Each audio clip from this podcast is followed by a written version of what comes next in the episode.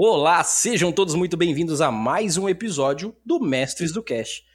E vejam só, hoje, se você tá olhando essa thumb bonita aí que foi feita em parceria com esses que vão falar com vocês, porque eles que mandaram a logo e eu fiz, né? Então, em parceria. Hoje nós vamos falar com pessoas sensacionais, da qual nós já batemos um papo uma vez, mas hoje a gente vai bater um papo diferente, um papo de mestre. Hoje nós estamos aqui com o pessoal do Taverna Online. Muito boa noite, gente. Boa noite, galera. Boa noite. Buenas noches. Olha aí, essas vozes macias estão aqui para acalentar o seu sábado, o seu domingo, a sua segunda, ou quando você ouvir esse podcast, fica à vontade. Mas, para quem não me conhece, quem tá chegando aqui 2021, não tá sabendo de nada, muito prazer, meu nome é Erli. E nesse papo de mestre eu posso garantir para vocês que eu sou aquele tipo de mestre que faz uma luta com o Goblin ser tão épica quanto uma luta com o dragão. Eu sou uma boy e eu sou o tipo de mestre que se você encontrou um dragão, ou você vai morrer, ou você vai correr muito. E aí, galera, eu sou o Vitor e eu sou aquele mestre que sempre fica procrastinando o final da aventura. Eu sou o Alan Camilo e eu sou o tipo de mestre que vai te fazer chorar. Por vários motivos. Olha aí, e ele nem disse por onde. ele nem disse. Mas aí, gente, hoje estamos aqui para bater um papo de mestre, vamos falar sobre várias coisas, mas principalmente, eu trouxe essa galera aqui que são amigos meus, galera ponta firme. Eu não trago gente aqui à toa, vocês sabem muito bem disso. Se eu trago aqui é porque é uma galera que eu respeito, que vale a pena e que tem um conteúdo maneiro. E hoje eu tô trazendo eles aqui pra gente falar um pouco sobre o trabalho deles, sobre a retrospectiva deles do final do ano que quase me fez chorar. Ouçam, por favor. E principalmente para falar sobre alguns assuntos que a gente tem que trazer nesse papo de mestre aqui, porque eu acho que não só porque foi indicação deles mesmos, mas porque faz muito sentido com o trabalho que eles trazem lá com o Taverna Online. Mas antes aqui, eu vou fazer meu jabazinho rápido para que vocês não pulem e ouçam, por favor, porque todo jabá meu tem algo bom agora, não pulem essa parte, faz diferença. Então, para você que não tá sabendo ainda, nós aqui da Mestres temos uma loja, essa que vende vários acessórios, camisetas. Nós vendemos ali, só não tá vendendo boné ainda porque por algum motivo a Montink ainda não tá fazendo boné. E veja só, dessa vez vou fazer um duplo jabá aqui porque o pessoal da Taverna Online também tem uma loja lá na Montink. Mas não percam tempo. Passem lá na nossa loja montink.com barra Mestres Store, tudo junto, Mestre Store e vocês vão encontrar nossas artes lá, artes só nossas, todas exclusivas, que nós fazemos com muito carinho para vocês aqui do nosso coração, do nosso conteúdo, para você vestir, ostentar, mostrar pra galera que você é um RPGista, que você gosta de RPG e não precisar ter que ter aquele trabalho de ir até a pessoa, ficar falando com ela, oi, você joga RPG? Aponta para sua camisa escrito assim, eu sou mestre de RPG, que já vai estar tá tudo falado. Beleza? E outra coisa, gente, eu fico muito feliz quando vocês mandam um e-mail pra gente porque eu, além de ter o feedback de vocês, eu tenho como saber como que o conteúdo tá rolando, o que, que vocês estão querendo ouvir. É, mas infelizmente eu tô triste porque eu não tenho nenhum e-mail para ler hoje. Mas tudo bem, dessa vez passa. Vou fazer o seguinte, vou falar para vocês aqui a nossa caixa de e-mail e vou esperar que no próximo episódio vocês tenham mandado uma tonelada de e-mail suficiente para eu ter que fazer um episódio separado só para isso. Então, mestresdocast@gmail.com. Vou repetir mestresdocast.gmail.com. Vocês mandam lá o feedback de vocês, o que, que vocês estão achando dos episódios novos, o que, que vocês acharam das mudanças e os conteúdos que vocês querem ouvir aqui da gente pra gente trazer um papo muito da hora para vocês. E por último e não menos importante, não deixem de passar nos nossos financiamentos coletivos, nos nossos padrinhos da vida, porque é lá que a gente tira a base para continuar fazendo desse trabalho aqui, desse dessa jornada nossa a melhor possível para vocês. Então é só procurar a gente no PicPay Assinaturas por Mestres do Cash. E também agora você pode encontrar a gente lá no Catarse, um financiamento ad infinito que temos lá. Só procurar por Mestres do Cash também que você acha a gente lá. Deixa seus dois reais, cinco reais, dez reais, cento e cinquenta reais, dois mil reais por mês, que a gente vai ficar muito feliz de você estar tá deixando esse valor para ajudar o nosso trabalho e assim a gente reverte ele em conteúdo para vocês. Belezinha? E não esqueçam, como eu disse, toda vez que eu faço um jabá, vem uma coisa legal junto. Agora, para quem não sabe, todo mundo que é patrocinador aqui da Mestres, acima de 50 reais em qualquer uma das plataformas, concorre mensalmente a um sorteio de um produto da nossa loja que a gente seleciona aí mediante a quantidade de pessoas que estão participando. Então, se você hoje for lá e colocar 50 no PicPay Assinaturas e deixar rolar, a partir do segundo mês seu nome tá na lista e todo mês você tá concorrendo a um produto nosso lá da loja que a gente envia com muito carinho, sem custo nenhum para você. Então, sem mais delongas, vamos ao que interessa. Hoje vamos falar um papo de mestre aqui com os mestres da Taverna Online.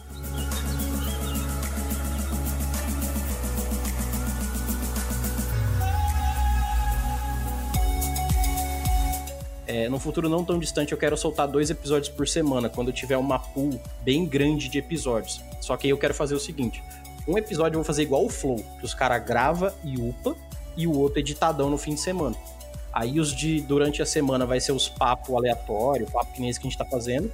E no fim de semana eu vou fazer os podcasts mais focados na parte técnica. Tá certo. É isso aí. É, a gente também tá com os projetos nesse sentido aí para esse ano pra gente conseguir gravar mais, conseguir ter mais conteúdo e ter uma folga para programar as coisas, enfim. Aí ele vai ter então... até playtest de, de sistema da taverna, mano, se quiser. Será que vai ter vai, alguma Vai, vai. Que vai, vai. Quando não sei. Será que Eu vai espero ter que seja antes do primeiro semestre, né? Da Taverna Online, em 2021, até, até o final, final do, do ano. ano. Será? Será? Olha, inclusive, uma coisa que eu tô percebendo, as pessoas, principalmente os criadores de conteúdo, estão tirando as mãos do, do bolso, assim, vazia, claro que tá todo mundo sem grana, e falando assim: e se a gente criasse o nosso sistema de RPG? Vocês viram que tem um monte de gente que tá criando sistema de RPG? Então, mas eu sempre acreditei numa coisa que é assim: toda mesa de RPG, toda mesa de RPG Sim. tem o sistema dela. Não é uhum. Eu não consigo achar que tem alguém que só joga o sistema que existe aí, tá ligado? Cara, se a pessoa joga D&D e não usa capacidade de carga, já é outro sistema. Então, a galera gosta de criar, pega a regra de um, junta com o outro. Ah, vai, vai ficar quebrado, foda-se, é, é, o sistema que tá funcionando naquela mesa para aquela galera, tá ligado? E, e para cada mesa existe um sistema e algumas pessoas realmente pegam e estruturam isso e, e tentam publicar tal. Mas eu acho que a galera do RPG tem essa coisa de criatividade, de gostar de criar as coisas, então acho que não há surpresa nenhuma que tenha galera fazendo sistemas próprios, tá ligado? Eu acho que tem um lance que mesmo que você jogue um sistema pronto, é, o, o, sistema ele tem, sei lá, uma série de regras, uma série de é, especificações ali do sistema que na hora que você vai mestrar, na hora que você vai jogar, você vai priorizar isso. Você não vai, tipo, levar todas as coisas com a mesma importância. E só de você, tipo, mudar quem tá mestrando, as prioridades vão mudar, quem vai jogar, a prioridade muda tal. Isso vai formando, tipo, coisas diferentes que, que acabam sendo sistemas. Tipo, o mesmo sistema na mão de outra pessoa é outro sistema, sabe? Exatamente. Ó, 2019 final até hoje, começo de 2021, janeiro, que a gente tá aqui datando esse episódio, cara, eu percebi que a, o brasileiro falou assim: ah, então o RPG é uma parada viável mesmo, a gente pode jogar. E aí, blu, todo mundo tá começando a descobrir o que é RPG. O que me deixa muito feliz. E aí, quem já conhece RPG tá tendo essa abrangência de poder falar assim: então eu vou fazer um, porque eu sempre tive vontade, ou porque eu acho legal ser essa pegada do game design, eu conheço RPG o suficiente, ou então eu sempre quis jogar tal RPG com essa visão que eu tenho. Então, isso gera uma parada que eu acho incrível, cara, que é a possibilidade de ter tantos RPGs que a gente chegue, por exemplo, no, no patamar do board game em geral. Que você tem um board game para tudo o RPG tinha um problema que ele não era para tudo. Ou ele era muito no futuro, ou ele era muito do passado, ou ele era muito específico de uma época. Ah, cara, hoje em dia a gente vê RPG nacional que cobre praticamente toda a história do Brasil, sabe? Uhum. Eu tava pensando uma coisa parecida esses dias, que é esse negócio de, do RPG ser começar a ter essa cara. Peraí, calma, como que eu vou, vou dizer? Esse negócio de ser próximo do board game. Tipo assim, o que, que é RPG? É um jogo igual um board game. Hoje, ah, um dia você vai jogar War, outro dia você vai jogar Banco Imobiliário, aí outro dia você vai jogar um, um RPG, sabe? Por aí vai. Você pode pegar ali na prateleira coisas diferentes e, e ter um gameplay diferente também, né? Não só o cenário, mas ter um, um sistema de regras também diferenciado. Tem, tem RPG que usa carta, que usa moeda, que usa tokenzinhos diferentes para marcar coisas diferentes. Então acho que tem, acho que tá rolando até meio que uma convergência dos dois mundos, assim, do board game com, com a RPG. Sim. sim. eu sinto isso também.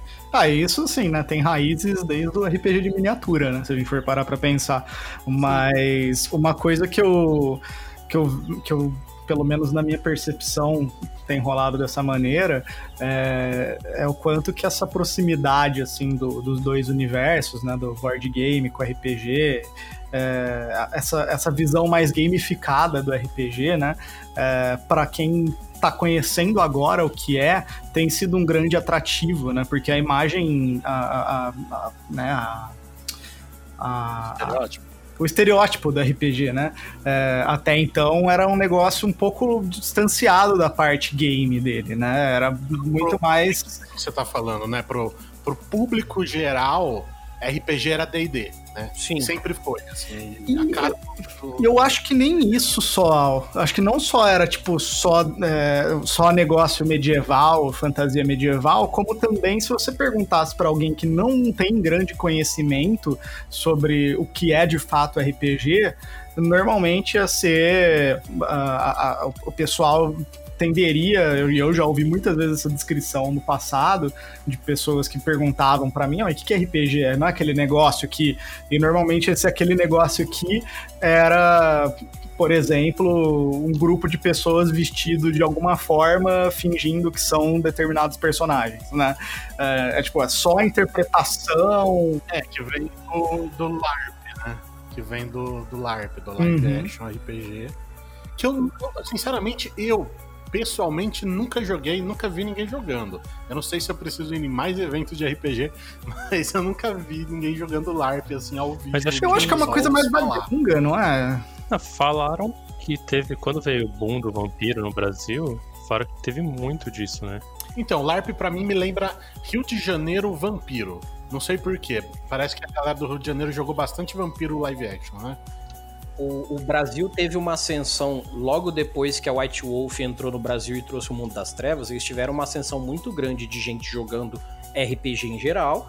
E o LARP veio como uma, uma modalidade do mundo das trevas porque tinha essa coisa dele ser altamente interpretativo e não ter necessariamente a ver com uma ficha cheia de detalhes. Então, jogar ele de forma. É, é, interpretando no LARP era viável. E tem então, um... faz sentido. E tem um cenário do vampiro que é no Rio, não é? Sim, tem. Ah, depois que veio pro Brasil, a própria Diamond com, com o Del pegou e fez uma versão do vampiro só pro Brasil, que acontece aqui. Que é muito da hora ter isso. É uma representatividade que você consegue inserir pessoas daqui e faz com que você tenha mais gente é, criando uma comunidade de RPG brasileira. Porque, por um lado, eu acho que é, o RPG é muito estigmatizado, principalmente porque ele vem de fora. Porque tudo que vem de uhum. fora tem algum empecilho ou algum chamativo. Tipo, ah, veio de fora é mais legal. Aí para outra pessoa, não, veio de fora, então é difícil. Então tem esses dois lados dessa moeda. Aí você faz o quê? Você pega e cria, que nem o Christopher, que veio lá dos Estados Unidos morar aqui e fez um RPG, o Bandeira do Elefante da Arara, e ele fez totalmente baseado na mitologia brasileira quem quer essa proximidade já vai olhar e falar assim: caramba, é um RPG brasileiro, quero conhecer e tudo mais. Então você cria esse envolvimento, por consequência, você faz a comunidade crescer, né? Sim, a identificação é muito importante, né? Que é aquela coisa, tipo, você, você é aqui do Brasil, você quer ver as coisas. E o Brasil tem muito, muita possibilidade, porque o Brasil tem tanta cultura diferente que dá muito para você usar isso e adaptar para um RPG, tá ligado? De mitologia mesmo, de folclore. É, uma coisa que eu sinto falta é, em RPG é cenário brasileiro mesmo. Tipo assim, não, não só de, de mitologia ou qualquer coisa assim, mas a questão de, de, de fisicamente falar, ó, é, é, essa cidade aqui é São Paulo, essa cidade aqui é Rio de Janeiro, essa cidade aqui é Belo Horizonte, sabe? É, e, e ver o que acontecia nesses cenários com coisas fantásticas, sabe? Sim. Porque a gente é muito fácil a gente pensar, né? O que aconteceria numa cidade americana com super-heróis? Pô, você já viu isso um milhão de vezes.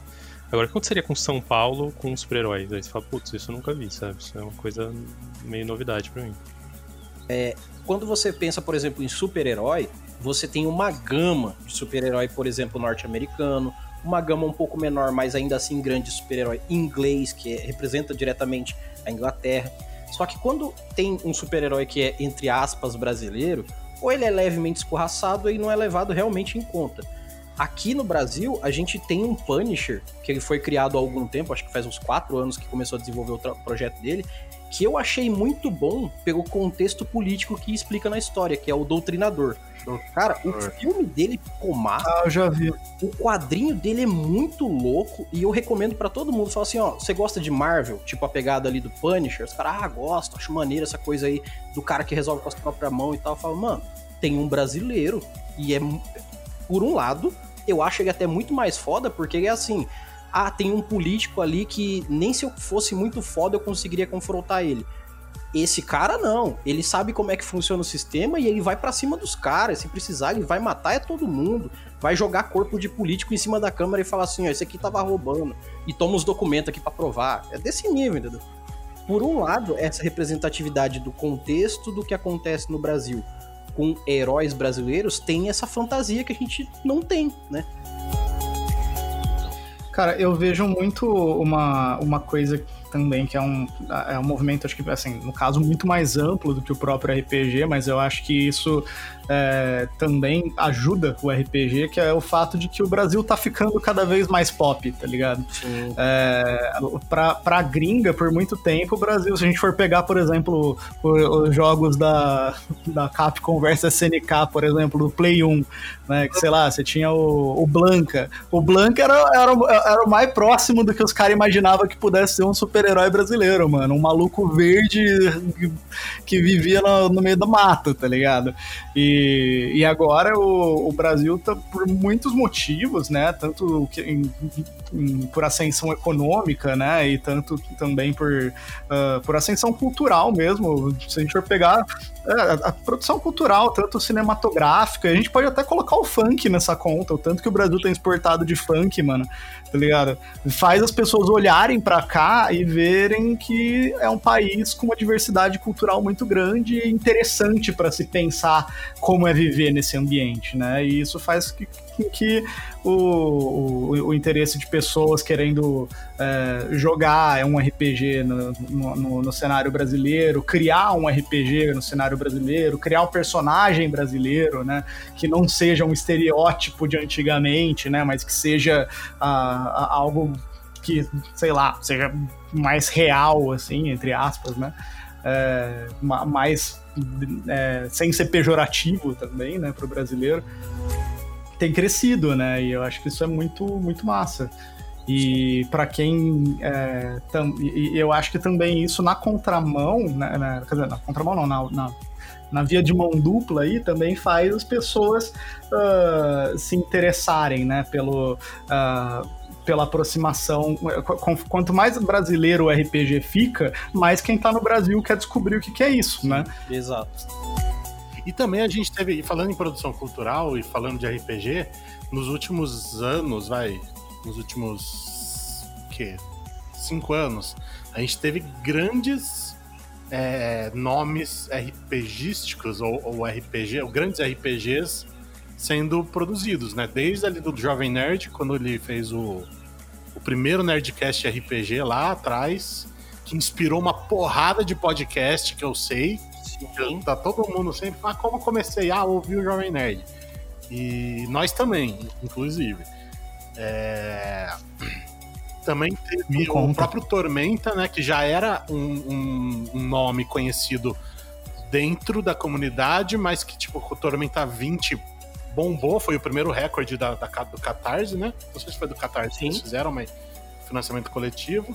Eles foram o primeiro financiamento coletivo a alcançar mais de um milhão no Brasil, Isso. com referência a essa cultura aí. Eles, eles, eles, bateram o topo do Catarse brasileiro. E depois veio, e depois veio o, o RPG do Selbit, que não tem como a gente não falar, que o cara põe RPG no Trending Topics no Twitter todo dia. É. E depois agora vou, volta Jovem Nerd, né? Que começou lá atrás com. Assim, tô falando que começou a, né, no hype do mainstream.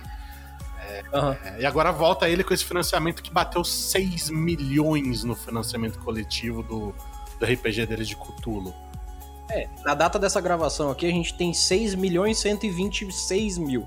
Você pensa que assim, tem pequenos países do mundo que ainda não alcançam valores tão altos em PIB regional, cara.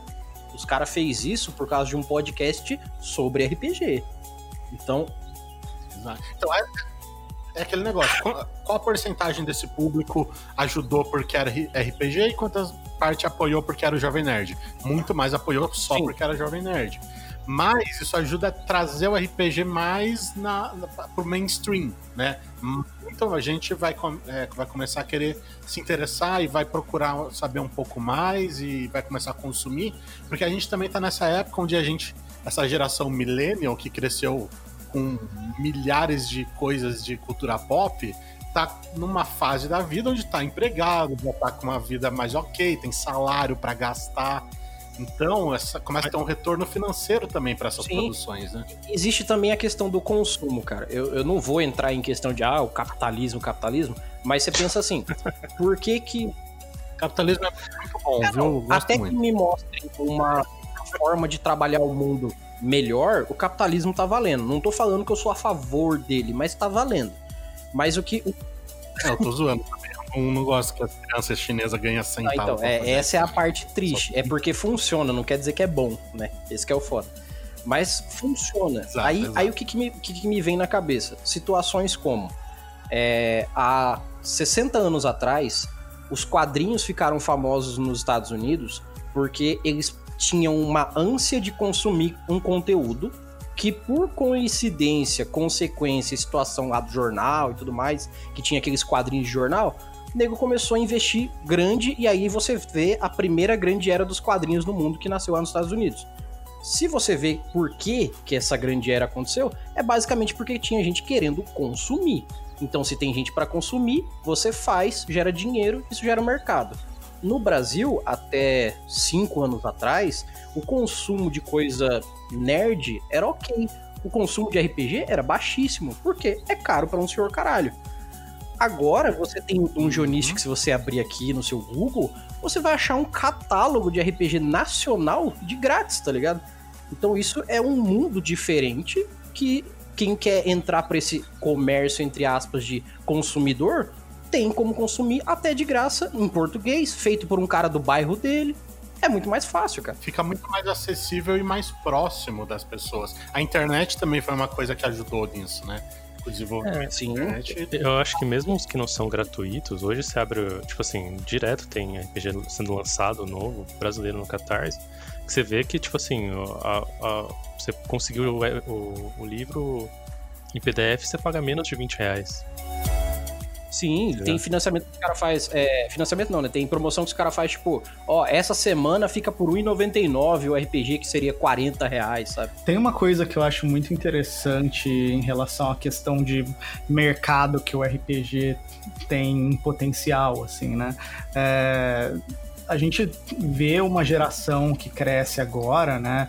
Uh, pessoal né, que nasceu, sei lá, da década de 90 em diante, né? Mas sobretudo a geração que está vindo agora, do, dos anos 2000 em diante, é uma geração que é muito estimulada por, entretenimento, por entretenimento, né? Você tem ali, uh, por exemplo, uma coisa que mudou em relação a quando eu estava no ensino fundamental para o ensino fundamental de hoje, eu vendo meu priminho, por exemplo, que tem 10 anos, é que, tipo assim, na minha época, jogava videogame, por exemplo, PlayStation 1, quem era, tipo, mais nerdão da sala mesmo, sabe? É, tinha como comprar, tinha um parente no Japão que mandava. É, tipo, tinha questão financeira e tinha uma questão, assim, também de não haver muito interesse, assim. Não... Era futebol, né?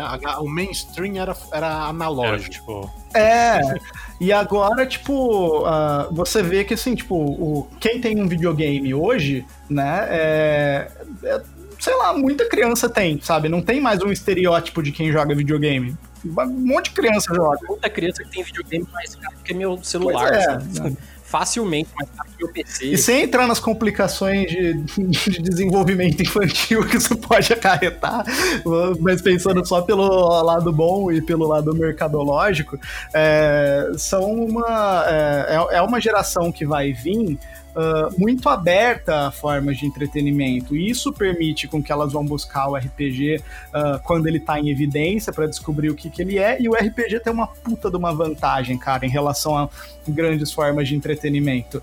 É, que é o, aquele, aquele termo que no, nos jogos que você vê nas reviews da Steam a galera usa em toda review, mano, que é o replayability, né, velho? Você pode rejogar quantas vezes você quiser um sistema de RPG, porque o sistema ele, ele é um apanhado de regra e, e te dá ali um contexto, né? Com, com, o cenário que vem junto com ele. Mas, sei lá, o que você vai fazer com isso é isso, nunca vai ser igual. Vai, é sempre uma nova aventura, sempre uma nova experiência, variando, tipo, do momento em que você joga, com quem você joga, sobre o, o que você quer falar, com que personagem você vai jogar. Tudo isso muda drasticamente aquilo que você vai ser vivido, né? E é um, pra, se isso é um produto aceito, é um produto extremamente rentável, porque a galera vai querer ver mais do que está sendo produzido nisso, porque o investimento vale a pena, tá ligado? Vale a pena você pagar 20 reais num sistema brasileiro, que é um negócio que você vai poder jogar pro resto da sua vida sem enjoar, tá ligado? Vale uh, muito mais do que, sei lá, você comparar com a indústria de jogos, sei lá, por exemplo, você pegar o Battlefront 2, mano, que lançou, teve, teve uma hype aí de três meses, todo mundo enjoou depois, porque o jogo, sei lá, era bonito, era não sei o que, mas era curto, não tinha uma. A galera enjoava de jogar a mesma fase, né? E, e é isso. E, e, a pegada do RPG começar a ser visto como um jogo, né? É, vai nessa linha de trazer essas pessoas para um universo em que elas podem olhar e falar: olha aqui, aqui meu investimento vale a pena, né? E sem necessidade de uma plataforma física. Isso eu acho que é uma das coisas que o RPG à medida que as pessoas tomarem consciência, vai ter realmente uma consciência coletiva muito grande de entendimento de que a grande jogada do RPG é você não necessitar de um Play 5, você não necessitar, não necessitar de um PC que tem uma placa de vídeo fudidona, você só precisa de pessoas, não precisa nem necessariamente de um livro físico, e só precisa que elas se reúnem e tenham a mesma vontade de jogar o mesmo jogo. Pronto, o RPG acontece. É o resgate então é lúdico, né, mano? Mas sabe uma coisa que eu, que eu, sinto que faz diferença também, que, que eu vi fazer muita. mudar muito, é porque a gente tinha antes, né? O que, que a gente tinha como RPG era Vampiro e DD. Tipo, era, era, o que existia. Né, quando a gente falou que antigamente a gente só jogava só os nerdões dos nerdões dos nerdões jogavam, é porque eram livros imensos, são tipo vários livros, né, inclusive, né? Não era um só. É, e era uma coisa que, tipo assim, alguém que não conhece, não sabe do que você tá falando, você vira pra pessoa e fala, ó, pega esses três livros aqui, lê eles inteiros e a gente vai jogar. A pessoa, tipo assim, esquece, eu nunca vou jogar isso. E hoje em dia tem sistemas muito mais intuitivos, muito mais fáceis de você, tipo, inserir alguém que não conhece, sabe? E, e até o próprio D&D, ele, ele mudou muito para ser mais inclusivo, para trazer mais pessoas, tipo... Claro que ele continua sendo o jeito dele, né? Tipo, tem a proposta dele e tal. Mas eu acho que os sistemas de RPG mudaram muito para incluir pessoas e não simplesmente ser aquela, aquele chumaço de regras, sabe? E ainda assim o D&D ainda tá preso nas raízes dele, porque o D&D não pode simplesmente abandonar o que ele nasceu, porque senão ele perde o público que consumia desde o começo. Tanto que você vê que o D&D facilita a regra, diminui descrição, é, deixa entendível para qualquer José da Silva pegar e ler, e ele inclui gente, coloca gênero, faz não sei o que, mas se você parar para ler a primeira edição e a quinta, você ainda vai ver que a premissa continua a mesma. Então eles evoluem, mas não perdem. Então é uma coisa que o RPG tem, que também é muito parecido até com o videogame, que é a coisa de você tem que desenvolver o seu design mediante ao povo que vai consumir ele. E isso vai gerando essa evolução, não tem jeito. É, a gente, por exemplo, na, na taverna, com a, com a nossa linha de sistemas que a gente está montando, né, é, a gente tem um enfoque bastante é, narrativista mesmo, né? A gente né, ao longo desse, desse, desse ano agora a gente vai desse próximo não, desse ano agora. ao longo desse ano agora acho que a, a gente quer lançar bastante coisa, né? É, mas, então, tipo, né, há, há, de se ver como essas coisas vão sair quando elas estiverem concretizadas, né? É, tem um deles que já está em forma bastante avançada já. É, mas a gente. É, é, é, é, isso que é o legal da coisa, né? A gente tem uma história enquanto jogadores de RPG, uma história de vida com RPG, e a gente pega e a gente. Depois de um tempo, a gente olha para tudo que a gente jogou, todos os sistemas que a gente jogou e pensa, beleza, o que, que nisso aqui a gente curtiu mais dentro do nosso estilo de jogo, que é narrativista, né? É, então a gente pega e começa a montar sistemas que é, que trazem para o jogador novas possibilidades de, de, de, ter uma intuição ali sobre como narrar uma aventura, né? É, os, os, nossos sistemas são bastante focados em ajudar o mestre e os jogadores a, a, a sair do, do, do, do, mero rolar de dados, né? É, a gente tenta é, ir, ir, atrás do, do que está para além disso, né? É, e eu tenho certeza que um, um, outro grupo de jogadores que curte a parte gameista vai fazer um negócio a cara deles, de acordo com o que eles jogaram nos últimos anos, e, e, a, e a galera que quer ver um conteúdo gameista vai poder pegar o conteúdo desses caras e falar: putz, vou incentivar isso aqui. A galera que quer um conteúdo narrativista em sistemas vai incentivar a galera da taverna, vai incentivar, enfim. Uh, tá surgindo uma gama de produtores é, de conteúdo e coisas muito personalizadas, muito bacana, né? A gente teve na, na taverna a oportunidade de falar com bastante gente, né, é, que, que, tá, que tá implicada nesse, nessa, né, nessa produção desse tipo de conteúdo, né, uh, e igual, tem, tem, tem, o, tem o Codex sendo lançado agora, teve o Kalimba, né? É, são, e, e, se você pegar esses sistemas, caras, é, é, é, muito. Eles são muito personalizados, assim, sabe? Você vê que tem a cara de quem tá colocando a, a, a o, o, empenho deles na criação daquele conteúdo, né? Não é um negócio genérico, não é um negócio que qualquer um faz, é um negócio que aquele cara fez e saiu aquilo. E se aquilo te agradou, você vai poder investir naquele produtor de conteúdo porque você não vai se decepcionar, né? Você, ele vai trazer algo que te interessa e é algo que você que vai valer teu investimento naquilo, né? Exatamente. O que, leva para uma das outras pautas nossas aqui, que é o fato de que, graças a Deus, D&D é, hoje em dia é só uma opção. Eu fico muito feliz de D&D ser uma opção, porque eu sei que eu vou mestrar até o fim da minha vida a milésima edição que tiver lançado de D&D. Mas eu tenho total certeza também de que eu não vou só mestrar D&D, que eu acho que é o que me deixa mais feliz. Porque tem gente que chega em mim e fala assim, ah, eu jogo D&D, mas eu sempre quis saber como é que é jogar um RPG, sei lá, futurista. Eu, eu gosto muito de, de coisas que envolvem esse lado futurista, cyberpunk e tudo mais. Shadowrun acho que foi o primeiro sistema que eu me apaixonei, assim. E nisso, eu vejo que eu não tô sozinho. Porque ao mesmo tempo que uma gama de RPG muito pequena gera a situação de que eu não vou ter outros jogos para jogar, outras brincadeiras para brincar, eu também não vou ter pessoas que se interessam pelo mesmo assunto que eu, porque não tem aquele jogo que ela quer. Ah, eu gosto de futurista, mas não tem um RPG sobre isso, eu não vou jogar D&D. Então você cria esse ciclo de eu não vou fazer porque não tem. Hoje a gente tem total consciência de que quem não joga RPG não tem o argumento de eu não vou jogar porque não tem. Ela pode ter outros motivos, mas não é porque não tem sobre um tema. É muito difícil. É, isso eu acho que faz muita diferença, né? Porque eu, eu sinto que hoje, principalmente é, eu, eu gosto muito mesmo da parte narrativa do RPG. Uhum. É, e, é, e é muito louco você ver pessoas que você fala assim. Você não, não jogaria um RPG medieval de heróis com espada, escudo e magia, sabe?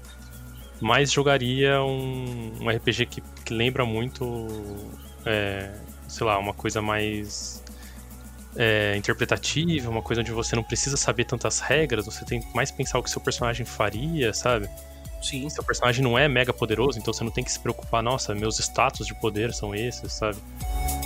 E, a, e você consegue introduzir pessoas no RPG que nunca jogariam um, uma fantasia medieval, que não teriam o menor interesse. E, e é igual você falou, mano, tem o que você gostar.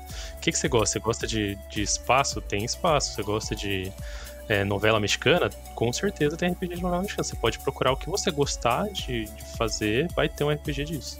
E uma coisa leva a outra também, né? Porque, por exemplo, para mim, os meus dois sistemas favoritos, cara, de RPG, dos que são mais famosos, é D&D e Monster Hearts, que são diametralmente opostos, tá ligado?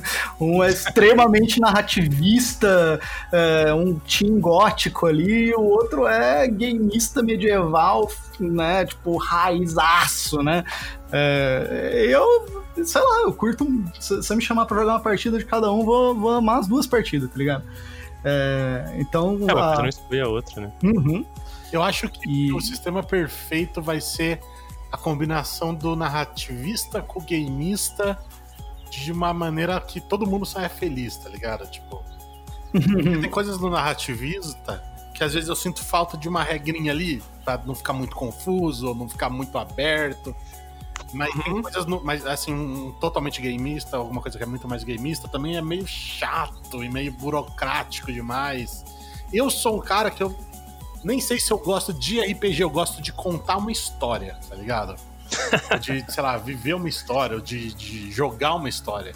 Então tudo que eu posso usar como quando a gente vai jogar RPG, sei lá, se eu vou narrar um RPG, eu gosto de fazer, fazer o mundo assim, trazer o máximo daquilo pra, pra cá. Entendeu? E isso tem uma pegada muito mais, eu acho, narrativista.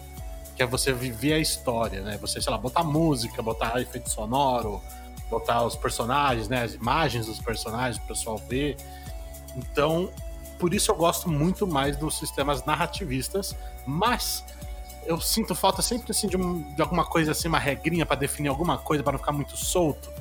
Então, uhum. quando eu achar um sistema que junta esses dois mundos aí, vai ser o sistema ideal da fase da. Mas aí eu, eu também acho que assim, isso, isso é o que é, é, é aquele sistema perfeito para nossa brisa, né? Mas na, na, nossa galera da taverna. Exatamente. Porque vai ter pessoas que vão curtir estritamente o rolar dos dados e ver o que, que você conseguiu produzir de dano naquele oponente que está na sua frente a 3 metros de distância, com fazendo uma determinada trajetória balística da sua posição, tá ligado? E beleza, da hora também, tá ligado? Eu gostaria de ver é, sei lá, um engenheiro, um físico, alguma coisa assim, fazer um sistema que use as fórmulas de física mesmo. Você Nossa, calcular ficar... a explosão da pólvora ou da trajetória do projétil não, é, mas já existe GURPS pra isso. Né? Que alguém já deve estar fazendo. Alguém deve estar fazendo. Mas aí tem GURPS, né? É quase isso, ó. É, os, os, simulacionistas eles vão tentar fazer isso, é. né? Trazer para mais perto da realidade uh, aquilo que está sendo feito em termos físicos, né, da, da, da mesa, né? Ó, o Victor prestou atenção na palestra do Tio Nitro, hein? Eu acho que ele prestou atenção, hein? Eu também tô, tô, tô, sentindo isso. Não, mas é, é, é, é, muito massa aquele, aquele assunto que o Tio Nitro trouxe. Depois eu chamei ele pra gravar um episódio inteiro sobre aquele assunto. A gente ficou quase duas horas falando.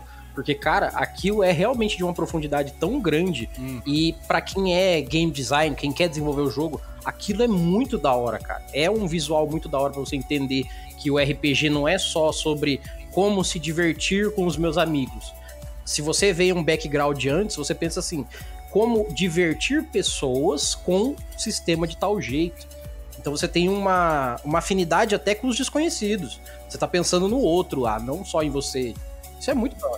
Mas, mas, ó, eu vou falar uma coisa agora aqui pra gente já emendar um outro assunto da pauta. Uhum. Que eu acho que as melhores aventuras que a gente mais se divertiu, a gente não ficou preso no sistema. Exatamente. A gente foi mais pela, pela, pelo bom senso e as regrinhas ali do lado para ajudar, sabe? As rodinhas da bicicleta pra bicicleta não cair. E a gente foi viajando. Pode ser que seja porque fomos nós três e a gente é, tava ali entre nós se divertindo, a nossa intenção ali, a nossa vibe era essa. Não funciona para todo mundo. Mas as melhores mesas que a gente jogou, cara, a gente jogou histórias legais, tá ligado? Sim.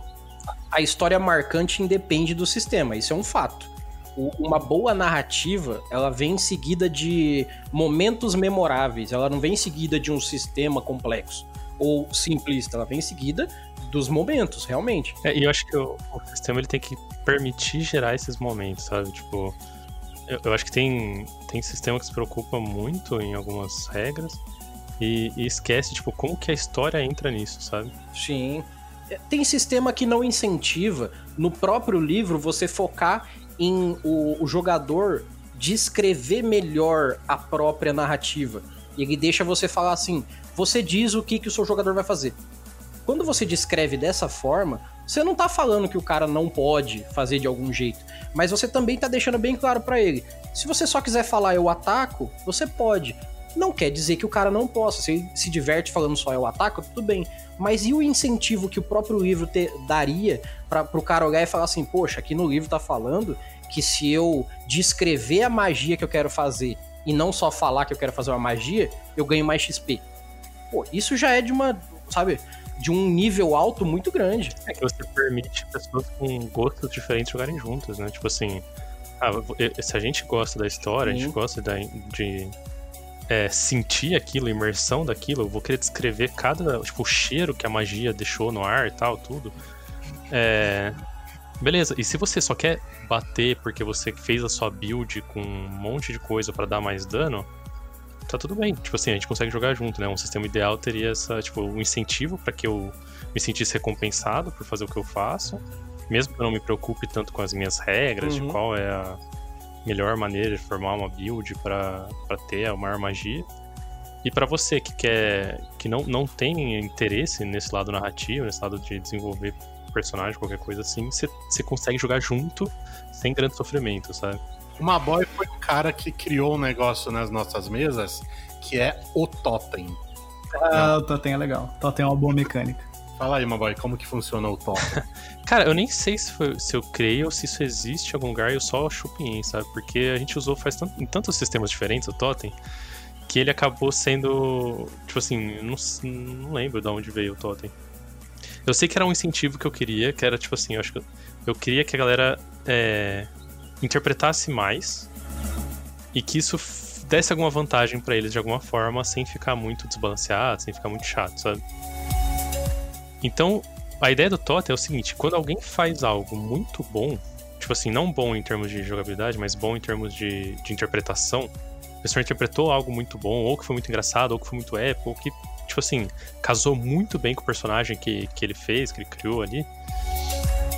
É, e movimentou, tipo, a, a, a, mesa, tipo, a galera vibrou, tipo assim, nossa, velho, foi, sabe, tipo, muito bom isso. A gente dá o totem pra pessoa. Tipo, o totem sempre, todo, toda partida, o totem começa com o mestre. E o mestre dá no momento que alguém faz algo de interpretação interessante. A partir do momento que a pessoa tem o totem, todas as rolagens que ela fizer, qualquer rolagem que ela fizer, ela ganha mais um de bônus. Sim. E isso ah, quer dizer interpretar de uma forma que todo mundo vibre, né? É, interpretar de forma interessante, sabe? De tipo, você ver aquilo gerar uma coisa boa pra história e tudo mais. Sim. Aí, é, só que você fica com o totem, por exemplo, o Early interpretou muito bem, o Early tá com o totem. Só que se você vê alguém fazendo algo muito da hora, você vai passar esse totem pra frente. E você vai passar, você vai decidir, não é o mestre, não é, sabe? Uhum. É, é o próprio jogador que fala, nossa, cara, tipo, mandou muito bem, Sim. tá aqui o totem, sabe? Uhum. Isso cria uma cultura de incentivo à interpretação do outro muito legal, sabe? Tipo, é, é diferente de você pressionar uma pessoa que às vezes não tem uma desenvoltura uh, ainda para interpretar, uma pessoa que está começando no jogo uh, a fazer determinada coisa, né? Uh, é uma mecânica que, te, que, que permite que você, observando o outro sendo bonificado pela interpretação dele, né, você também quer atingir aquilo, né? Você, é uma, uma coisa mais uh, intuitiva de você é, é, de, de, se transformar em um querer né, na, dentro do, do jogo ali, né? Você porque você vira uma coisa do jogo, né? Sim. Vira algo que não é tipo, ah, eu tô aqui saindo da minha zona de conforto, que não sei o que, eu tô de repente fazendo um papel uh, ruim, interpretativo e as pessoas vão me julgar. Não, velho, tá todo mundo, tipo,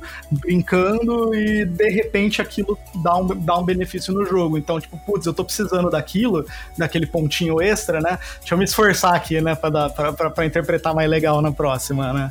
Jogada, sei lá. É, isso é overacting, não é forçação de barra. É um incentivo real da regra.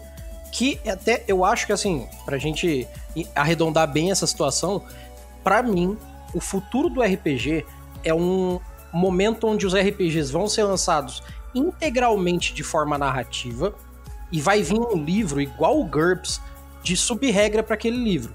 Ah, ele vem que nem um vampiro máscara, sabe? Pouca regra e muita vontade de fazer as coisas, uns poder que não dá para entender direito no primeiro livro. Só que aí se você quer jogar de um jeito bem mais complexo, com a quantidade de regras que você e seu grupo der na telha, você vai lá e fala assim, ó, no livro de regras aqui separado, que é as regras à parte. Quais dessas regras vocês acham legal a gente usar? Aí na primeira página, em vez de, lá nas primeiras páginas, né, ao invés de vir um sumário, vem um sumário com os bagulho para você marcar. A gente quer usar essa regra, essa regra, essa regra. E aí quando falar assim, qual que é as regras que tá valendo? Olha no sumário desse livro aí, ó todas as que a gente está usando na nossa mesa são essas. Então você não obriga as regras virem gigantescas, mas você dá a possibilidade de falar assim, elas podem. Você pode jogar um vampiro GURPS, ou você pode jogar um vampiro vampiro, ou você pode jogar um D&D GURPS, ou um D&D vampiro, e assim você vai pegando a temática e falando as possibilidades dela, entendeu? Eu acho que isso é uma visão de futuro muito boa para RPG para mim. É interessante mesmo isso aí esse, esse formato de você de mar, poder marcar as regrinhas. É, é como eu vou fazer no livro que eu tô escrevendo. eu tô deixando de spoiler aqui, entendeu? Quem, que eu tô escrevendo um RPG do mundo de Arthur, que é o mundo que eu sempre mestro aqui, e ele vai ser feito dessa forma. Ele vai ser feito em três etapas dentro de um livro só. Spoiler para quem quiser no futuro comprar. E a primeira etapa dele vai ser só de inserção ao mundo, a segunda vai ser só de inserção à criação de personagem e possibilidades que eles têm, tipo de ter um pet ou de ter uma montaria, umas coisas parecidas com um segundo livro de criação.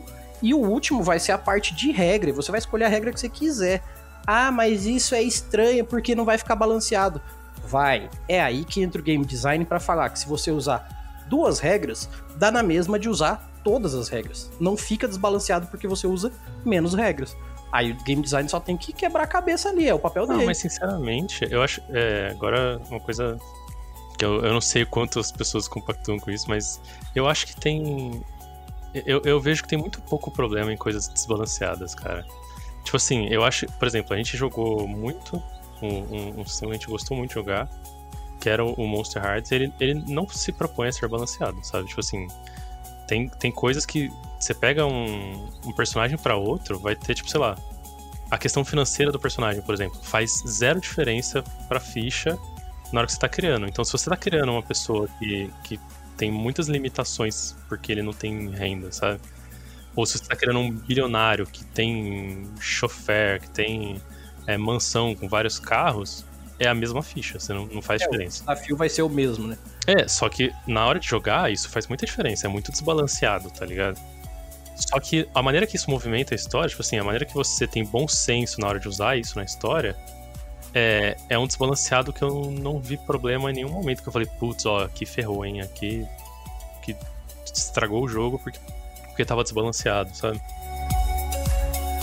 É, eu acho que o, no caso de um sistema narrativista é muito mais contornável isso, né? O problema é quando você está querendo algo mais né, é, detalhado nas regras e as regras acabam, sei lá, comendo uma outra, né? É, então você tem ali, sei lá, de repente, no começo do jogo tá todo mundo uh, meio que no mesmo nível, daí um, um personagem upa de nível, por exemplo, e, e aí ele começa a matar todos os inimigos muito rápido, né? Tipo, sozinho, né?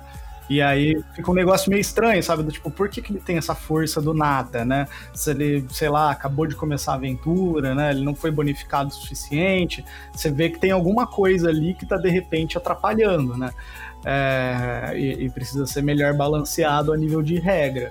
Mas, ao mesmo tempo, Uh, eu acho também que, tipo assim, as piores partidas são aquelas que você fica totalmente preso ao sistema integralmente, sabe? Sei lá, pra mim, né? Porque, sei lá, eu, eu é, é, igual eu, eu brinco com, com, com, os meninos que, tipo, da, de um personagem que eu fiz uma vez que era um mago que só sabia identificar magia. É, meu, é, eu, eu passei uh, um, um, episódio inteiro da, da, da, acho que foi uma one shot, até não lembro direito, mas foi assim, o rolê inteiro eu usei, tipo, sei lá, uns, uns 20 identificar magia, sabe? Tipo, na, na noite. É, e, por quê? Porque, sei lá, minhas rolagens tinham saído ruim, não, acho que era D&D, né, que tem identificar magia. É... Acho, que, acho que era Old Dragon que a gente tava jogando. Era Old Dragon? Eu não lembro, eu não lembro direito. Mas, enfim, é, aí, tipo assim, minha ficha tinha saído meio ruim e, e aquela habilidade era que tava era a única que tava dando para usar naquele contexto, né? E, e, eu tava preso naquilo, né? Tipo, e, e acabou que, sei lá, isso foi uma das uma, uma, das aventuras mais antigas que a gente tinha, né? E a gente tava ali muito preso no sistema, né? Então não rolou uma coisa do tipo, ah, mano, vai, adiciona aí uh, outra magia pra você, pra você colocar aí na tua ficha, tá ligado? do tipo, tudo bem, tá ligado? Você quebrar um protocolo do sistema para você deixar o jogador vir Destravado para destravar do, do, daquilo, né? É, ou então, né, tipo, também da minha parte como jogador, eu talvez poderia ter me empenhado de outras formas. Eu também estava muito focado em usar magias naquele momento, né? É, mas é, é isso, tá ligado? O que, o, o que é importante, no final das contas, é assim, o quanto que você tá se divertindo com aquilo e, e aí você adapta, né? Tipo, você pode pegar uma regra que está matematicamente extremamente balanceada, que foi o desenvolvedor do sistema foi um matemático fudido que desenvolveu o sistema por 10 anos da vida dele, e você vai jogar aquele sistema com a tua ficha e de repente você vai achar que tá uma bosta. Mas, tipo, não é porque o cara fez um sistema ruim.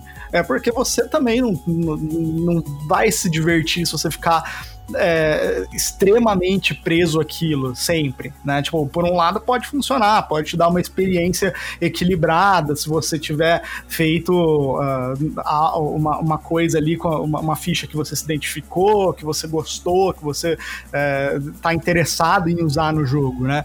Por outro, pode te prender e estragar a experiência, né? Então você tem que ter essa liberdade, porque afinal é, é isso, é uma contação de histórias no fim das Sim, contas. o RPG né? não pode te prender de forma nenhuma, cara. Seja no sistema, seja no grupo de pessoas que você acha que só tem eles no mundo para jogar, ou seja no grupo de regras que você fala assim, poxa, eu estaria me divertindo mais se o, sei lá, o mestre me exigisse menos regra.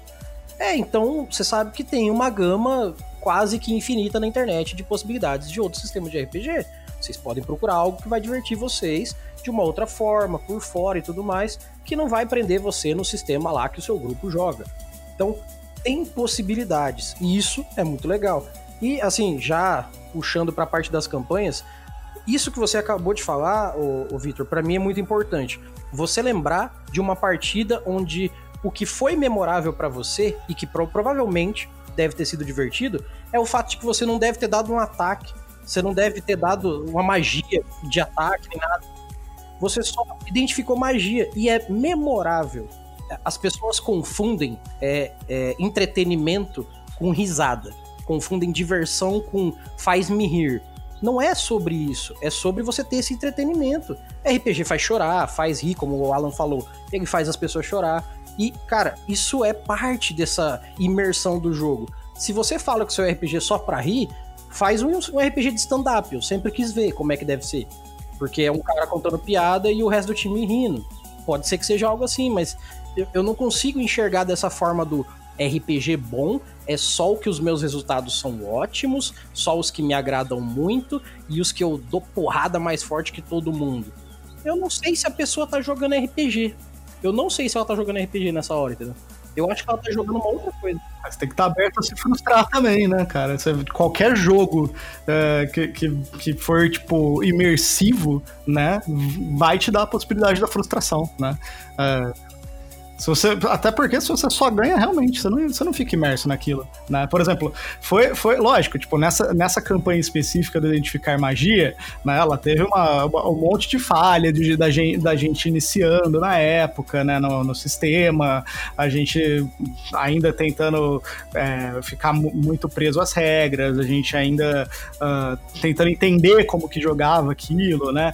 E, então, tipo assim, logicamente a gente fez campanhas muito mais memoráveis que essa né? O que ficou para mim dessa específica foi identificar magia. Mas ao mesmo tempo também faz parte é, você não processo, você criar um personagem ruim às vezes e lidar com o fato de que ele é um personagem ruim e tentar mudar isso ao longo da história, se você quer mudar.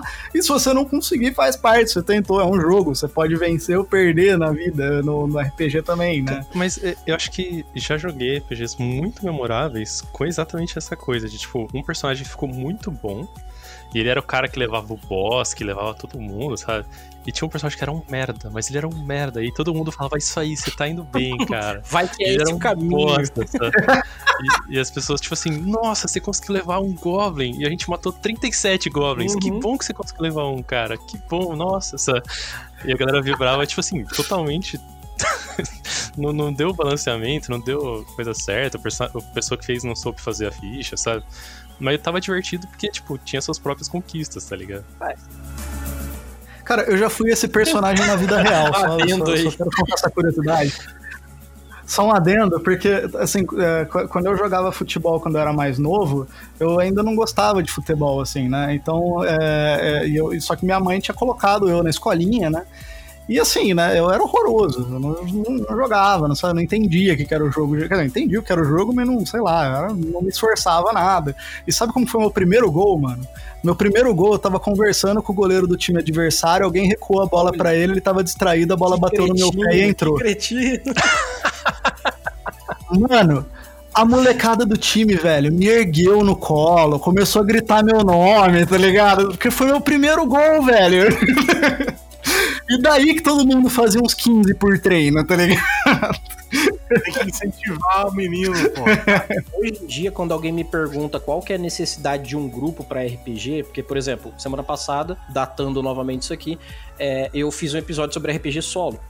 Ah, mas RPG solo é bom para que eu preciso de um grupo? Vamos lá, se você joga RPG solo, ou é porque você não tem o grupo, ou é porque você tá na vontade de jogar RPG solo. Você tem essas opções aí. E, ou você quer, sei lá, jogar o livro-jogo ali para aprender uma narrativa e usar no seu RPG. Existem possibilidades. Só que, por exemplo, o que, que faz o grupo ser tão interessante de fato?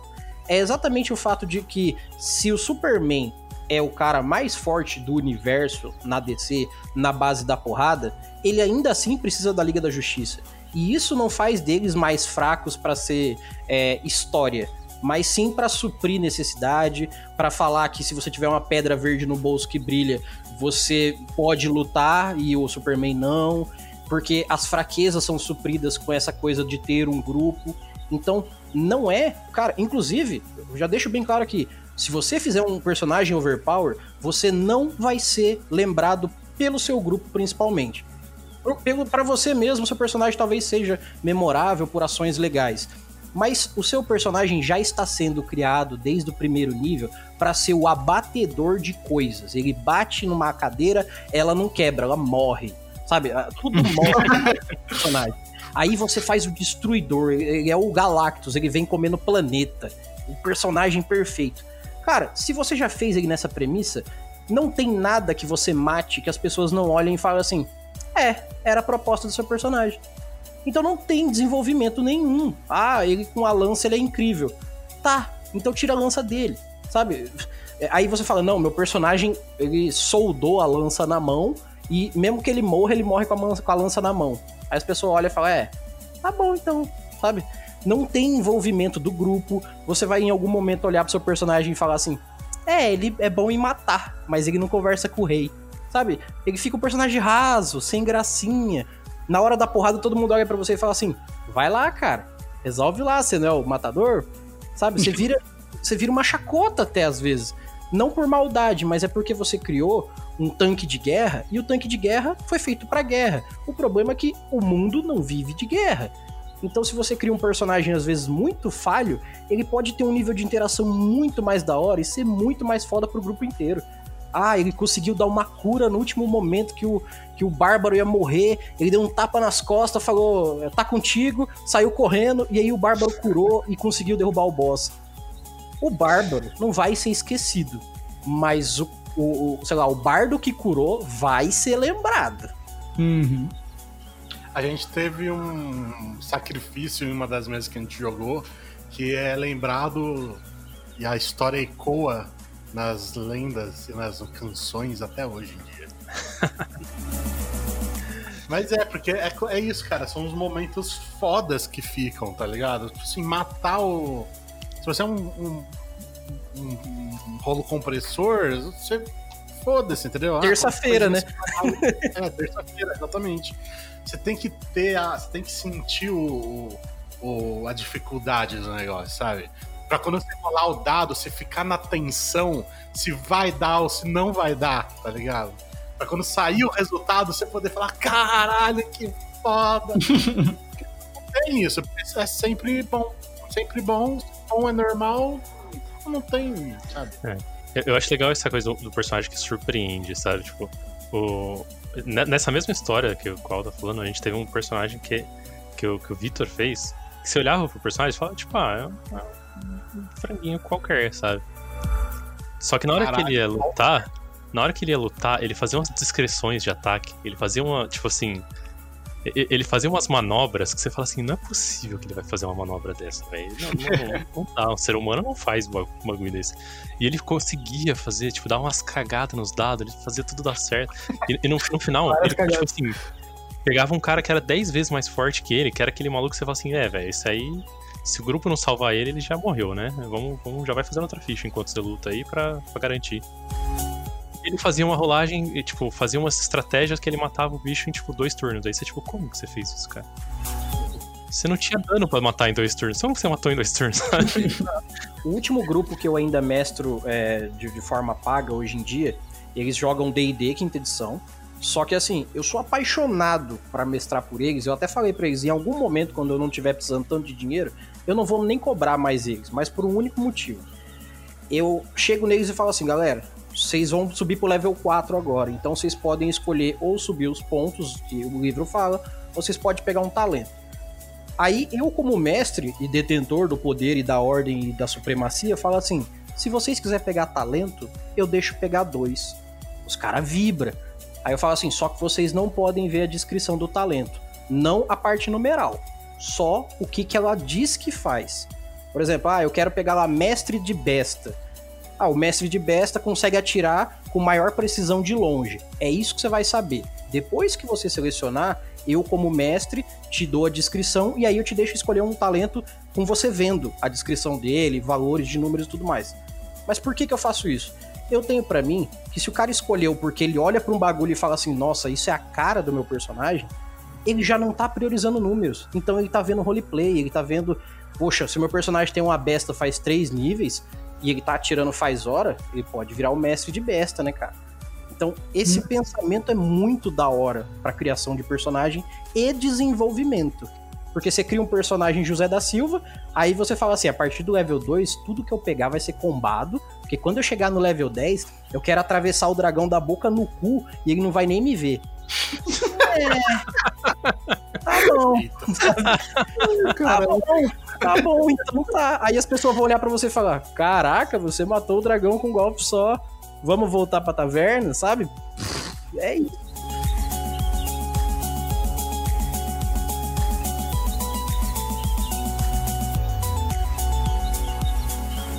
Mas então, pra gente fechar esse papo aqui, senão a gente vai ficar o resto da noite conversando, porque eu sei que se deixar a gente vai ter papo para muita coisa.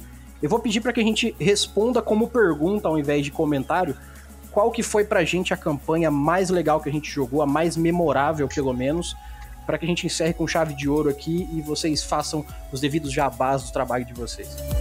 Bom, eu, eu arrisco dizer que a gente vai falar da mesma. eu também acho, eu também acho. Vamos ver? No 3. Ó. 1, 2, 3. Childhood. Beleza, então. O Maboy pode falar dela que foi ele o mestre. tá, o, o Childhood foi uma, uma mesa que a gente fez, né? Que. Nossa, cara, como que eu vou explicar Childhood? Começa que é o seguinte, na hora que eles foram jogar, eu falei para eles assim, bom, vamos sentar, vamos começar o jogo. Eles, não, vamos montar a ficha. Não, não, vamos começar que a gente monta no meio do jogo. Boa, boa pra caramba essa ideia. Boa pra caramba. E aí, o que aconteceu é que assim, conforme eles iam precisando de uma coisa, Tipo assim, ah, eles, eles começaram lá, eles estão num cenário.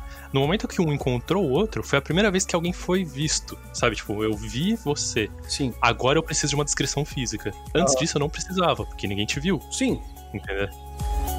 Aí, meio que as coisas foram surgindo, meio que conforme eles iam precisando de uma, uma coisa, eles iam. Será que eu sou bom nisso? Pega essa espada aí, vê se você é bom. Se você mandar bem, você é bom numa espada, entendeu? Aham. Uhum.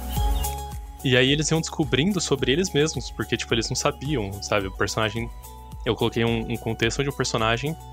É, a, a história, né, da, da mesa, é os personagens, eles, eles não nascem, eles só surgem. Tipo assim, os. As pessoas pararam Sim. de nascer há muitos anos. Eu vi um anime, assim, que era bem na pegada de RPG, que os caras acordavam num mundo de RPG e eles falavam assim, mano, de onde é que a gente era? Eles tinham uma pegada assim, e aí eles conversavam com o primeiro NPC, e aí algum deles tem na cabeça um lapso de falar assim: deixa eu ver que hora que é, e leva a mão no bolso para pegar o celular, aí ele para e se questiona: o que, que eu ia pegar no meu bolso mesmo? Tipo, eles ficam tentando lembrar da vida antes do jogo e tal. Mais ou menos nessa pegada. Eles não têm ideia do que, que eles são, de poder nem nada. Eles são só uns personagens de anime, bem José da Silva mesmo. é, mas o, o, lance deles é que o mundo que eles viviam é, teve um, um, um, um grande colapso quando as crianças começaram a se tornar anjos, que era uma anjo é, é, é, um nome que a gente deu, mas é, é, é, um, é um tipo de monstro uhum.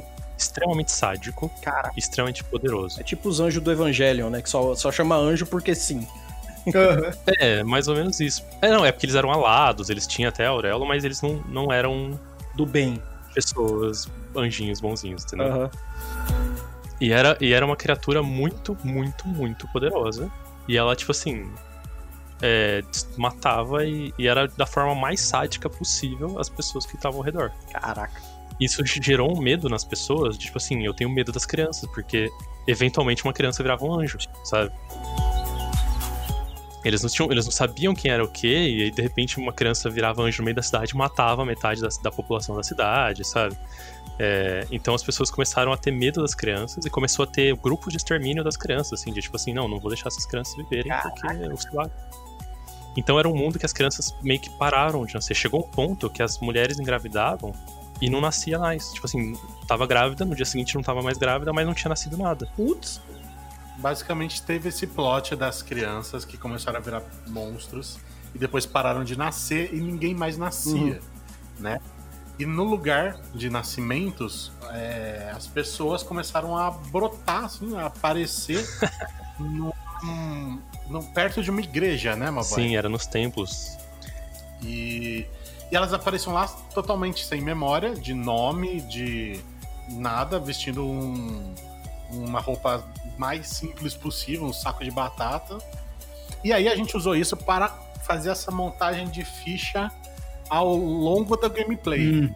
né, hum. da interpretação. Então a gente, quando a gente se via, a gente se descrevia. Quando a gente, quando alguém perguntava o nosso nome, a gente lembrava, tipo assim, a, a palavra que saía meio que naturalmente assim do, da boca do personagem era o nome dele, entendeu? Uhum, era automático. Isso. E aí depois é, eles passavam por vários testes.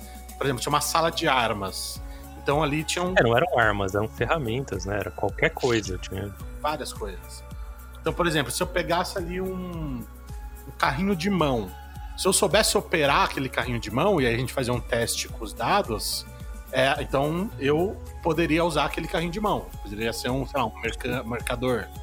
Se eu pegasse uma espada, fizesse um teste e desse certo, então eu podia usar aquela espada, entendeu? Porque era uma coisa assim que estava uhum. intrínseca no personagem e ele estava descobrindo junto com o jogador as habilidades dele, tá ligado? Sim, sim.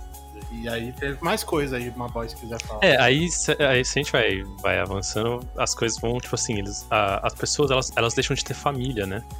Porque você não, não tem mais filhos, você não, não tem mais irmãos, não tem mais nada. Você, não, você nasceu no meio, você apareceu próximo daqueles templos junto com uma galera, mas não é. Não é... Ah, olha, só, só falar uma adendo que eu esqueci. Nesses testes das armas, o que, é, o que acontece é assim: você tá pensando no seu personagem ali, não, pô, meu personagem vai ser um guerreiro de espada de mão dupla. Aí você faz o teste com a espada de mão dupla e dá errado, você vai ter que usar outra coisa, entendeu? Você vai ter que. O meu acho que foi tipo na quarta tentativa, acho que eu consegui alguma coisa. O do Victor foi na quarta tentativa. O meu foi na primeira, porque foi uma coisa muito específica, eu consegui e fiquei muito feliz. Nossa, mas o Victor ele tentou muitas coisas, cara. Foi engraçado isso, porque acho que não, acho que foi, não foi nem na quarta, foi, foi mais coisa que você tava tentando, que não tava. Eu lembro de duas. Eu lembro que eu tentei adestrar animais, eu lembro que eu tentei usar garras, eu lembro que eu tentei usar alguma coisa com, com correntes, acho. E, e aí, tipo, a, a, não sei se teve mais uma depois, mas teve uma. Aí, quando foi a escolha do meu personagem uh, que deu certo, ele se olhou no espelho, tentou mudar de forma e deu certo, tá ligado? Ô, louco. é, porque alguém tinha passado falando alguma coisa com ele, aí ele passou, no, tipo assim, essa pessoa passou na frente dele entre ele e o espelho. Uhum. E aí ele, tipo, meio que tentou. meio sem, intuitivamente, assim, ficar com a cara da pessoa que acabou de passar no espelho, sabe? Enfim, mas o, o ponto é que as pessoas não tinham mais família. Sim. E aí as famílias eram criadas, entre aspas, artificialmente, que é tipo assim, ah, olha, junta grupos aí, galera, e, e, e se contem com essas pessoas, porque essas pessoas vão ser a família de vocês a partir de hoje. Vocês vão, tipo, vocês não têm relação sanguínea, né? Então você pode ter um grupo que era um, é, sei lá, um humano com um anão, com meio elfo, e tá, tá beleza, porque, tipo, não precisa de relação sanguínea mais, né? Não tem mais essa é, hereditariedade das coisas. E aí os grupos, eles eram considerados famílias. Então eles viraram a, a família é, dos Gal Galanodel, né? Que vocês viraram. Isso. É, e aí, tipo, eles, eles acabaram servindo o exército, a primeira coisa que vocês fizeram, não foi? Foi, foi. Eles serviram alguns anos no exército, depois eles saíram, tipo... E aí começou a aventura meio que a partir do que eles abandonam o exército, sabe? Massa. E, e aí, tipo, mano, aconteceu muita coisa nessa aventura. De, tipo, acho que a, a parte que eles mais é, que a gente mais vibrou, assim, foi que ele, eles estavam indo atrás de uma missão e eles não conseguiam descansar. Tipo assim, tudo que eles faziam aparecia mais inimigo, aparecia mais coisa, aparecia mais desafio. Aí eles iam tentar dormir, aparecia, tipo, eles eram atacados, aí eles, tipo, tinham que fazer uma viagem longa porque eles estavam fugindo de alguma coisa. E, eles, e, era, e, tipo assim, eles estavam, tipo assim, os personagens estavam começando a tomar debuff porque eles não conseguiam dormir, sabe? Tipo, Uhum. E aí a, aí a vida não, não enchia, a, a mana não enchia, não enchia nada, sabe? Os recursos acabando e os monstros surgindo, eles ainda tinham uma missão para resolver, sabe? Ah, isso de várias formas é legal. Não sei se a aventura dos três que vocês vão citar é essa, mas isso de várias formas é legal por um, um, um grande ponto. A aventura ser memorável para todo mundo quer dizer que ela pegou o mestre, pegou os jogadores e todo mundo se surpreendeu durante a, a rotação do jogo, as etapas que foram passando, a campanha por um todo. Isso é a premissa básica do RPG, então já é, sabe, uma uva, assim. Uhum. Mas foi. Fora essa, teve também uma de, de Monster Hearts que a gente jogou. Na verdade, que começaram a jogar sem mim e eu fui introduzido no meio porque eles não estavam avançando o plot. e aí eu preciso de algum personagem aqui para avançar o plot. E aí eu falei, então deixa eu fazer um personagem aqui que vai avançar esse plot. E aí fiz a Samantha Winchester.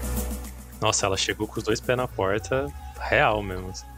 Que foi muito da hora também. Esse que era uma que esse já era de Monster Hearts, já era pegada Esse foi legal também. Foi, é, é, acho que foi uma das melhores campanhas que a gente jogou. Childhood de Angel's Lake, né? Que foi a do Monster ah, mas eu gostei bastante dos portais também, cara.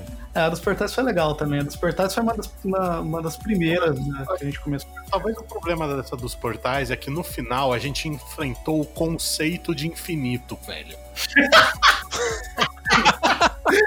Quando você bate nessa porta, cara, eu vou te dizer que é um caminho difícil de voltar também. É, não, é, é, é porque, tipo assim, era, é, é era um.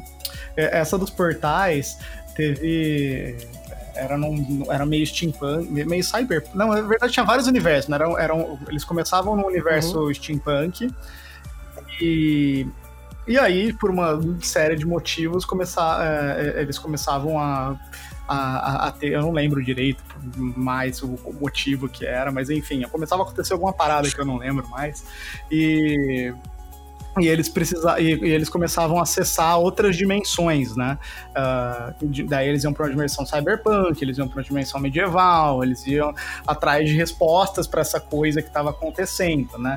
E aí é, o, o que estava gerando uh, o colapso dessas uh, dessas dimensões estava uh, num nível superior onde existia uma rixa entre uhum. entidades, né? E aí é, as, a, eles passam por uma série de testes, né? Então eles, falam, eles falavam com a justiça, eles falavam com não sei quem. E aí o último que eles chegavam, acho que era a própria morte, ou era o caos, não lembro. Acho que tinha. Acho, eu lembro que tinha o caos e ele era um personagem que foi importante. Porque ele se apresentava na forma de, de uma criança rebelde é, depois de um, de um, jovem sádico e depois de um, de um velho sábio, tá ligado? E, e, e aí ele, é, ele, ele meio que, que instruindo os, os, os, personagens pelo, por, esse, por essa dimensão divina, né? É, só que meio que ele tava também. É, ele, ele meio que tentava ser Sim. traiçoeiro, né? Para fazer eles tropeçarem nos próprios passos, né? E só que a última batalha, né, não foi uma batalha, foi basicamente eles tinham, é, eles chegavam num limite em que tipo os personagens não tinham força para enfrentar aquilo, né? E aí virou uma, uma batalha conceitual argumentativa, tá ligado?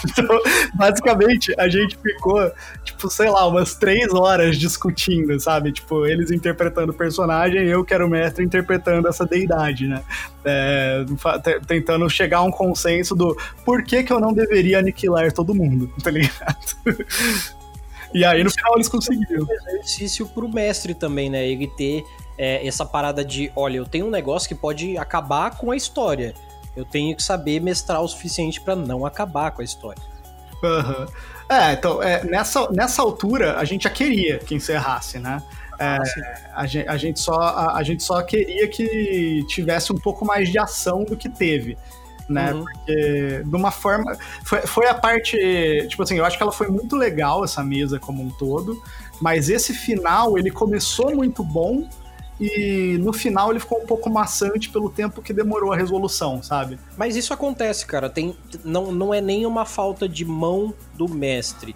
Porque tem gente que julga muito que, ah, se a sessão tá chata é porque o mestre não sabe conjugar, não sabe é, conjugar os fatos. Se a sessão tá boa é porque os jogadores estão indo bem. Como se só a coisa boa fosse feita pelos jogadores e sempre quando tem falha é culpa do mestre. Uhum. Existem vários fatores que fazem uma mesa esfriar. Às vezes, os jogadores não pegaram a intenção do que tá rolando, e isso vai causar, por exemplo, a, a ideia do plot original é que os jogadores vão conversar com o rei. Só que aí deu na telha deles de que hoje é o dia de ficar sentado na porra da taverna. E aí você vai inserindo coisas, vai dando possibilidades. Não precisa conversar só com o rei, mas você vai dando caminhos e os caras falando: não, a gente vai ficar sentadinho aqui. Se passar um trator no meio da, da, da taverna, a nossa metade vai ficar e a gente vai ficar sentado. Então, existem vários fatores que fazem com que, às vezes, dá uma esfriada, às vezes porque os jogadores não querem pegar um gancho, às vezes porque eles estão numa motivação diferente com o personagem deles. Então, tem muitos fatores que fazem por exemplo, uma, situação, uma mesa esfriar situacionalmente. Não completa, mas, ah, nesse final aqui ficou menos interessante do que a gente queria. Isso é muito mais normal do que parece também. Uhum, com certeza.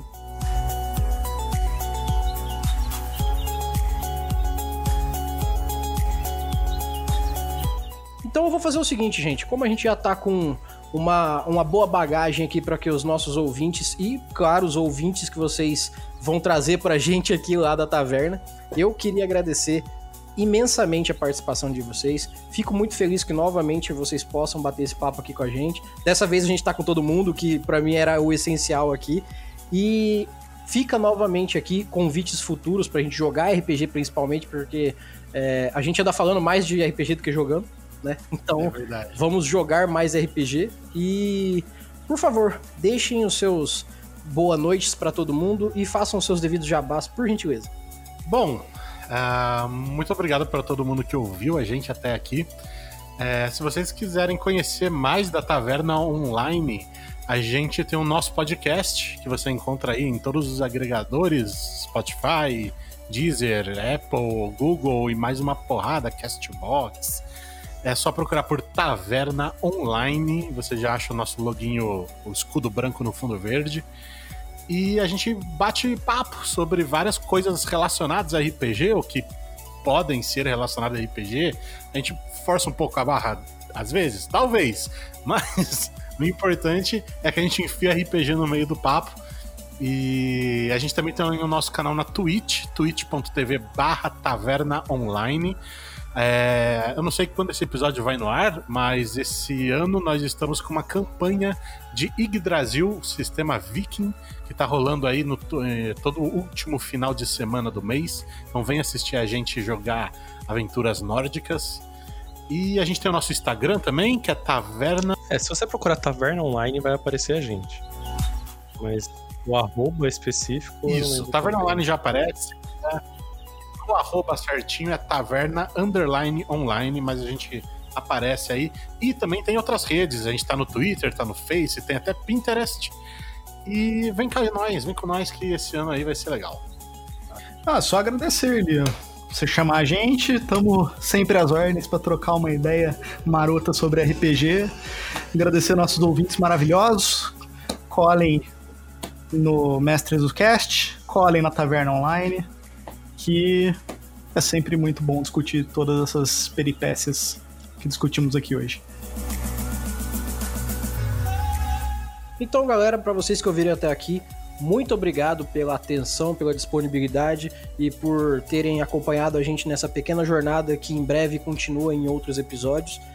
Como eu sempre digo, espero que esse papo traga futuras diferenças para seus RPGs aí e dê uma melhorada no seu conceito de ver o RPG.